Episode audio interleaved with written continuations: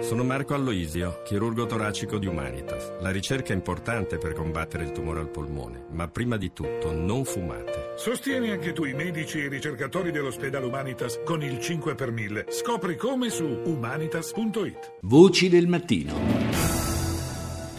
7.37 minuti e 10 secondi, buongiorno ancora una volta da Paolo Salerno, terza parte di Voci del Mattino, cominciamo subito il nostro viaggio attraverso i titoli dei telegiornali internazionali, telegiornali del mondo. E allora partiamo dagli Stati Uniti con la CNN. Election day in Israel, how voters might just react to the Prime Minister's last minute campaign surprise. Also, aftermath of a monster storm, an exclusive report on the devastation in Vanuatu. Crime drama, murder charges for a former tycoon. Sulla TV americana l'apertura è dedicata al giorno delle elezioni in Israele per rinnovare il Parlamento. I seggi aperti dalle 7 si chiuderanno alle 22. Il leader del Likud Netanyahu ha affermato che fino a quando sarà lui al potere non esisterà mai uno Stato palestinese. Si parla poi della devastazione a Vanuatu, l'isola del Pacifico del Sud è distrutta dal passaggio del tifone tifone Pan, in, eh, un tifone di intensità 5, ora si contano i danni e le perdite, ancora molte delle circa 80 isole che compongono l'arcipelago non sono raggiungibili. Infine l'arresto a New Orleans del 71enne miliardario Robert Durst, erede di una dinastia immobiliare di New York, sospettato dell'omicidio di tre persone. L'uomo, durante una trasmissione televisiva dedicata alla sua vita, aveva fatto trapelare delle dichiarazioni compromettenti che lo hanno poi incastrato. Arriviamo adesso all'Europa, alla Francia, con France 24. On est toujours ensemble sur France 24. Bonjour et bienvenue si vous nous rejoignez dans l'actualité de ce lundi 16 mars. Dernière ligne droite, très à droite pour Benjamin Netanyahu en Israël. Alla veille des élections parlementaires, le Premier ministre dit pour la première fois clairement Elezioni in Israele, Netanyahu dice che è contrario alla creazione di uno Stato palestinese, lo ha detto alla vigilia del voto di oggi, poi il nucleare iraniano, il capo della diplomazia di Teheran ha incontrato a Bruxelles i ministri degli esteri europei, infine il ciclone Pam Vanuatu, almeno 24 i morti, molte ancora le isole dell'arcipelago inaccessibili, dice France Van Catra. Veniamo ora alla televisione panaraba, all'Arabia. حديث وزير الخارجية الأمريكي جون كاري حول إمكانية التفاوض بين الولايات المتحدة والنظام السوري لإيجاد حل للأزمة. All'indomani delle dichiarazioni di John Kerry sulla Siria arrivano le prime reazioni, la posizione del segretario di Stato americano, secondo il quale per arrivare a una soluzione politica in Siria occorre tornare a parlare con Assad, non convince alcuni leader europei, dice il servizio di Al-Arabia. A prendere le distanze sono in particolare Francia e Gran Bretagna. Il ministro degli esteri francese Fabius ha escluso qualsiasi dialogo con Assad, in quanto, ha detto, non potrà mai essere una soluzione al problema, aggiungendo dicendo che la sua riabilitazione sarebbe un regalo per lo Stato islamico e secondo Londra nel futuro della Siria non c'è posto per Assad. Dello stesso parere anche molti paesi arabi, afferma Al-Arabia. Adesso Russia Today. Asylum seekers at a UK detention facility continue a hunger strike over poor living conditions and alleged abuse. We'll speak to one of the inmates. Richiedenti asilo in un centro di detenzione nel Regno Unito continuano lo sciopero della fame per le misere condizioni di vita e per, presenti, e per presunti abusi, dice Russia Today. Funzionari statunitensi negano la prospettiva di negoziati diretti con il presidente siriano anche dopo che il segretario di Stato John Kerry aveva ammesso che quei colloqui sarebbero necessari. E infine è passato un anno da quando la Crimea ha votato a larghissima maggioranza per il ritorno alla Russia, Vladimir Putin ha riepilogato gli eventi che precedettero il voto. I-24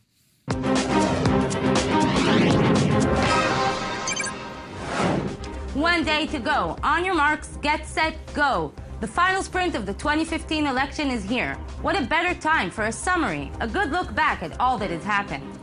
La TV israeliana in lingua inglese da giorni si concentra ovviamente sulle elezioni politiche nel paese. In apertura un'intervista esclusiva al leader di Unione Sionista Herzog, di cui vi abbiamo già proposto uno spezzone nella prima parte di Voci del Mattino.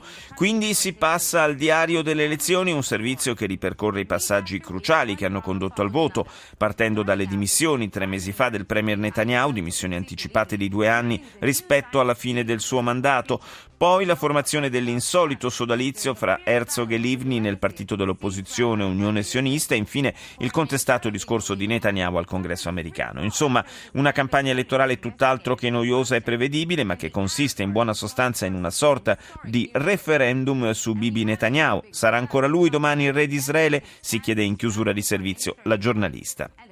Si passa poi all'aggiornamento sugli incontri a Losanna tra il segretario di Stato americano Kerry e il ministro degli esteri iraniano Zarif relativamente al programma nucleare di Teheran. I24 News eh, dopo, eh, sottolinea come dopo cinque ore di colloquio Kerry abbia dichiarato che restano ancora forti preoccupazioni sullo sviluppo di questo programma e abbia invitato l'Iran a compiere scelte dure e decise per procedere speditamente nei negoziati. Do il buongiorno a Maurizio Molinari, corrispondente da Gerusalemme per la stampa e autore del libro Il Califfato del Terrore. Buongiorno Molinari. Buongiorno a voi. Molinari, dunque una giornata elettorale per Israele importante, una giornata alla quale eh, forse si è arrivati con un rapporto di forze, stando almeno a quelli eh, che sono i sondaggi della vigilia, imprevisto almeno nei calcoli di Netanyahu. È assolutamente così, 10.000 seggi aperti, 5,7 milioni di aventi diritto chiamati a scegliere sostanzialmente in un referendum fra due leader, il premier uscente Netanyahu e il capo del centro-sinistra Isaac Herzog. Netanyahu era convinto di andare ad una facile rielezione, per questo ha sciolto lui la coalizione che ha guidato per due anni, ma in realtà ah, i sondaggi degli ultimi giorni indicano in grande favorito il suo acerrimo rivale, che potrebbe essere in grado di chiudere la partita questa notte con un vantaggio di 4 o 5 seggi, che in termini politici israeliani significa un distacco significativo. Un distacco però che da solo non, eh, non consentirebbe la formazione di un governo, non, non, consentirebbe di avere una maggioranza in Parlamento, occorrerebbe andare a eh, fare il calcolo delle possibili coalizioni all'interno della Knesset e, e in questo senso se i due partiti principali, Unione Sionista e Likud, dovessero arrivare eh, abbastanza vicini, non è detto che poi l'incarico vada davvero a Herzog conterà molto il conto finale dei seggi. Se il Likud e il, il centro-sinistra dovessero arrivare appaiati o separati da uno o due seggi, indipendentemente da chi chiude avanti o dietro, il presidente Rivlin, a cui spetta assegnare l'incarico per formare il nuovo governo, potrebbe suggerire l'unità nazionale, eh, se non altro per garantire un minimo di stabilità e evitare eh, scenari di un veloce ritorno alle urne. Se certo. invece uno dei due partiti dovesse prevalere per un significativo numero di seggi, 5, 6 o anche di più, allora lo scenario cambierebbe e sarebbe il vincitore a dover dare le carte. Quali sono i partiti minori, per così dire, che potrebbero diventare ago della bilancia? Sono tre. Il primo è di Naftali Bennett, la casa ebraica, che è il partito di destra nazionale religioso che raccoglie gran parte dei voti di Likud in uscita, eh, rappresenta molti dei residenti israeliani nei territori della West Bank, ma anche molto del ceto imprenditoriale che tradizionalmente vota per il Likud non si sente più rappresentato da Netanyahu. Eh, è Moshe Kahlun, eh, l'ex ministro delle telecomunicazioni di Netanyahu che si è fatto un partito da solo, si chiama Kulano, ed è stato molto abile nelle ultime settimane a raccogliere i voti del sottoproletariato urbano delle grandi città, Haifa o soprattutto Tel Aviv, sempre in fuga dal Likud, e poi c'è Yesh Atid, il partito laico di eh, Yair eh, Lapid, che già fu protagonista delle ultime elezioni e che invece in questo caso raccoglie i voti degli scontenti a sinistra. Sono le tre forze politiche da cui potrebbe dipendere la formazione della coalizione. Grazie a Maurizio Molinari, corrispondente da Gerusalemme della Stampa, per essere stato con noi. Voci del mattino. Riprendiamo la carrellata dei telegiornali mondiali, riprendiamo dal Regno Unito con BBC. You're watching BBC News. My name is Mike Embley. Our top stories this hour. 24 people are now confirmed dead in the South Pacific island nation of Vanuatu, devastated by Cyclone Pam. Tens of thousands are homeless and Apertura dedicata alla cronaca dal Pacifico del Sud, dove due giorni fa il, tipon, il tifone Pam di livello 5 si è abbattuto su Vanuatu, devastando l'arcipelago. 24 le vittime accertate, decine di migliaia le persone senza casa che hanno disperatamente bisogno di aiuti e cibo. Restano ancora irraggiungibili alcune isole a sud della capitale. Su BBC grande attenzione naturalmente anche alle elezioni in Israele, seggi aperti in queste ore. Il premier Benjamin Netanyahu ha confermato che finché sarà lui al governo non esisterà mai uno Stato palestinese. L'opposizione rappresentata dal partito Unione Sionista, guidato da Isaac Herzog e Zipi Livni, accusa il leader del Likud di aver creato allarmismo tra gli elettori allo scopo di distoglierli dai problemi interni.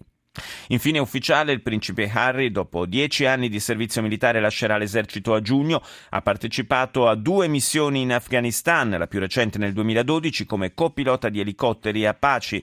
Il principe ha dichiarato che questa esperienza è stata fondamentale per lui e che gli resterà per sempre nel cuore. Ora il telegiornale marocchino Median.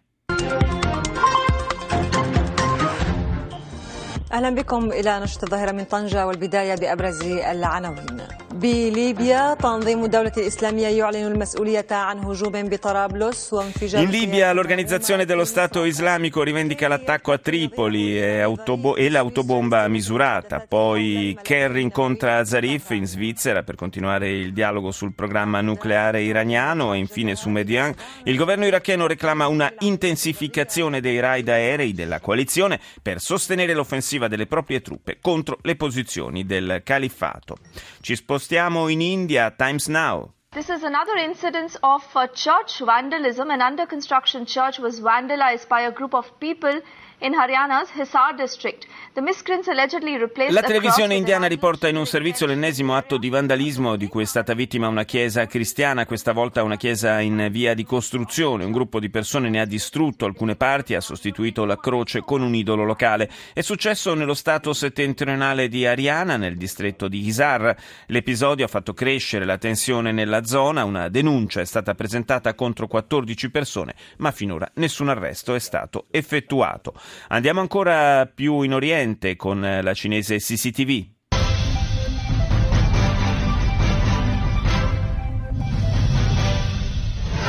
为期四十天的二零一五年春运于昨天结束，全国有超过二十八亿人次集中出行。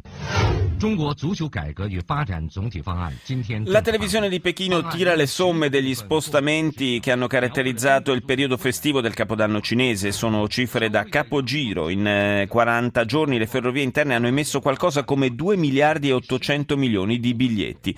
Nuove misure varate sulla responsabilità nella conduzione dei cantieri edili in Cina, poi messo a punto un progetto di lungo termine per lo sviluppo del movimento calcistico cinese e infine il governo birmano ha presentato le proprie scuse per i colpi di artiglieria caduti oltre la frontiera con la Cina e ha annunciato l'apertura di una inchiesta in proposito. Al Jazeera. لأول مرة تقرر أربعة من أكبر الأحزاب العربية داخل الخط الأخضر خوض انتخابات الكنيسة الإسرائيلي تحت مظلة قائمة واحدة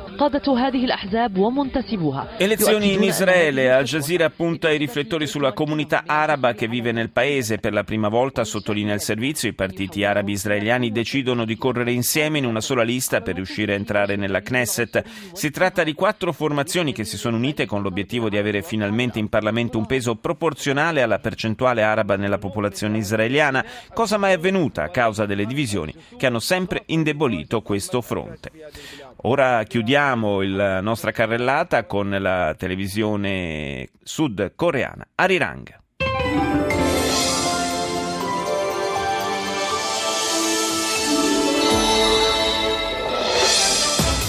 Good morning. Korea finds itself in a diplomatic predicament over sensitive issues that involve the United States and China.